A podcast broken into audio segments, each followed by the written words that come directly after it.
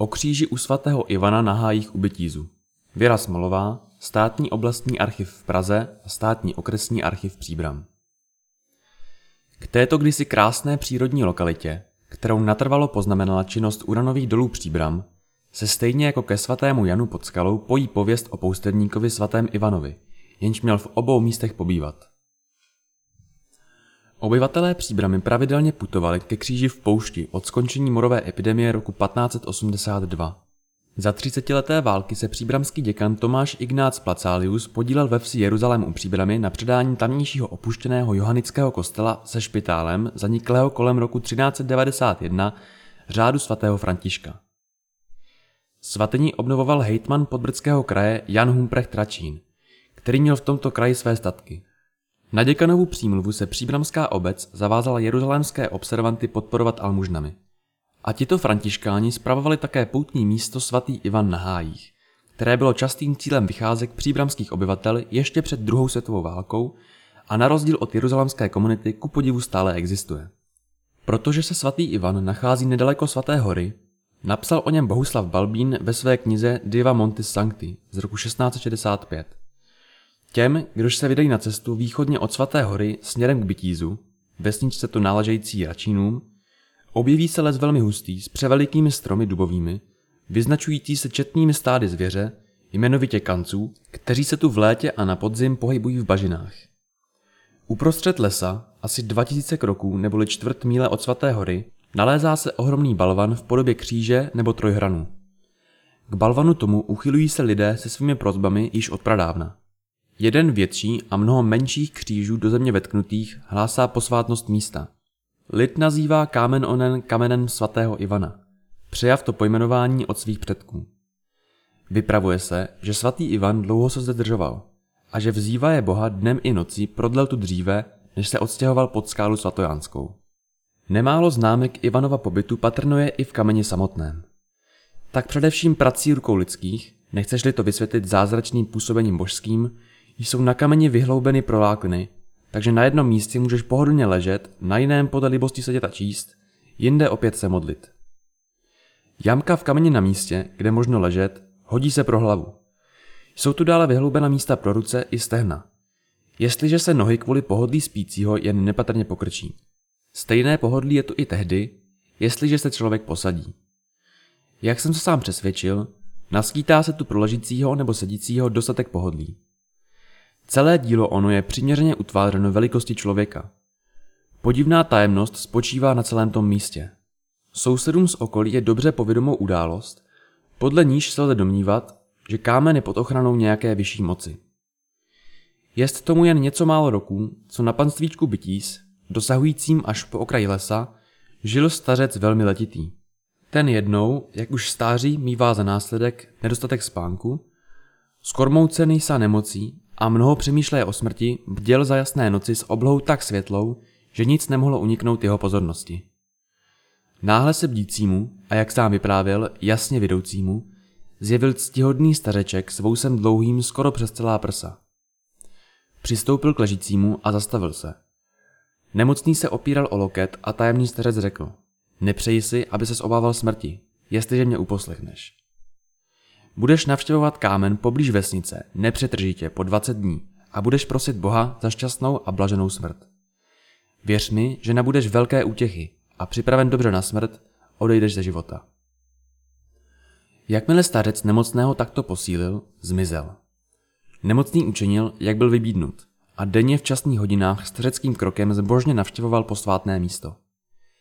Když pak prozmáhající se chorobou nemohl už chodit, Dal se k posvátnému kameni donášeti domácími lidmi.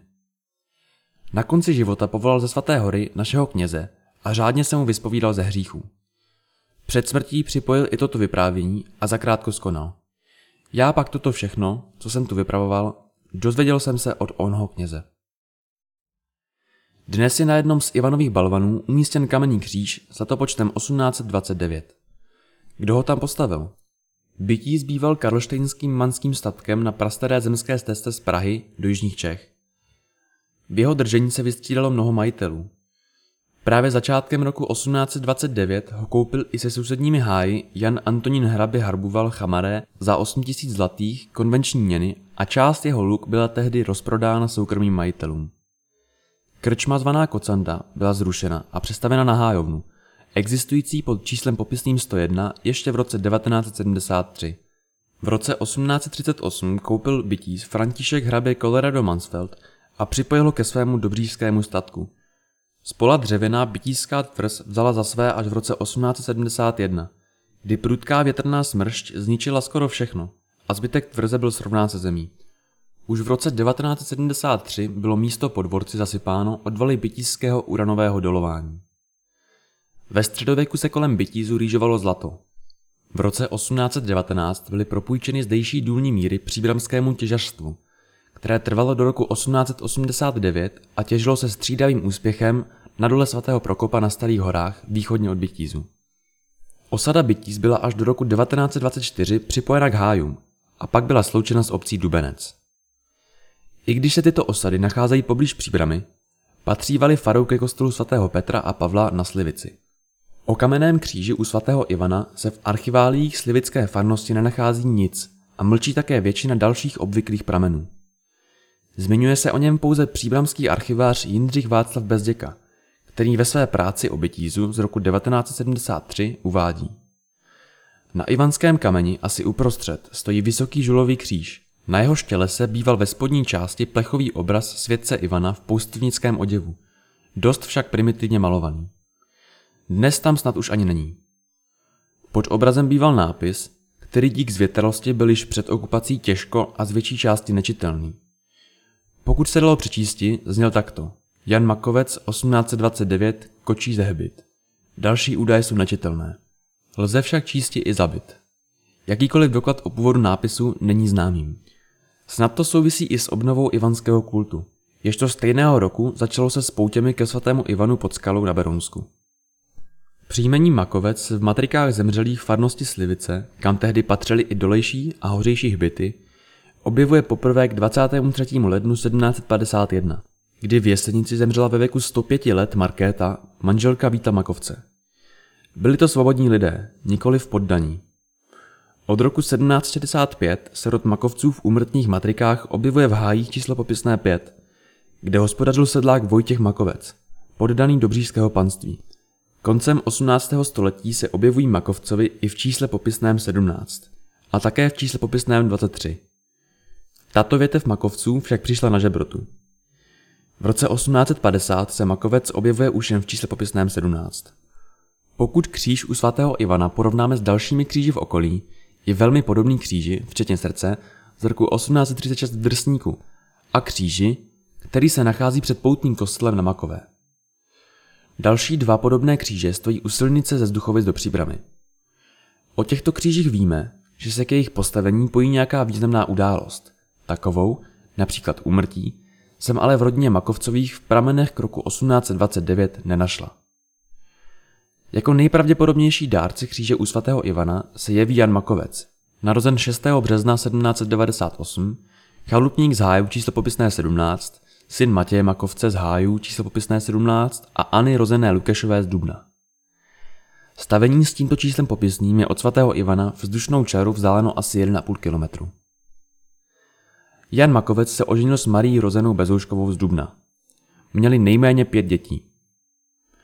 Dne 31. května 1828 se jim narodil prvorozený syn Jan, který zemřel 19. července 1830. Jeho otec Jan Makovec zemřel na koliku ve věku 40 let dne 11. srpna 1839 na hájích číslo popisné 17. 35-letá vdova Marie se 16. února 1840 provdala za Františka muzikáře z Dubna, který byl o 10,5 roku mladší. Chalupu na hájích číslo popisné 17 však v dospělosti převzal druhý Janův syn František Makovec. V rodině potomků Makovcových se u původu kříže a jeho donátorovi Janovi Makovcovi prý neví nic.